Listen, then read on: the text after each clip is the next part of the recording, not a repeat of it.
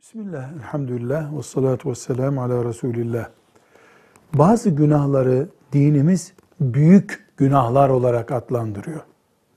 Allah'a şirk koşmak, insan öldürmek, hırsızlık yapmak, anne anneye babaya asi olmak, kadına namus iftirasında bulunmak, faiz yemek, sihirle meşgul olmak, bunlar büyük günahlardan.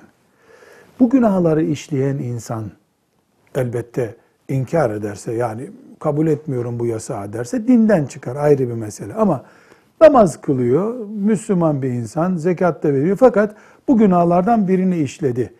Bu Müslümanın kazandığı bütün sevaplar silinir mi? İmanımız odur ki büyük günah da olsa günah işleyenin sevapları silinmez. Evet, o günahlar yüzünden sevapları azalacak.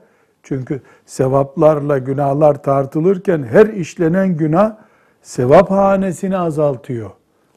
Günahları bastırıyor. Sevap yukarıda kalıyor bu sefer. Yani az oluyor sevap. Ama Allah'ın izniyle imanımız odur ki büyük de olsa günah işleyenin sevapları kökten gitmiyor. Velhamdülillahi Rabbil Alemin.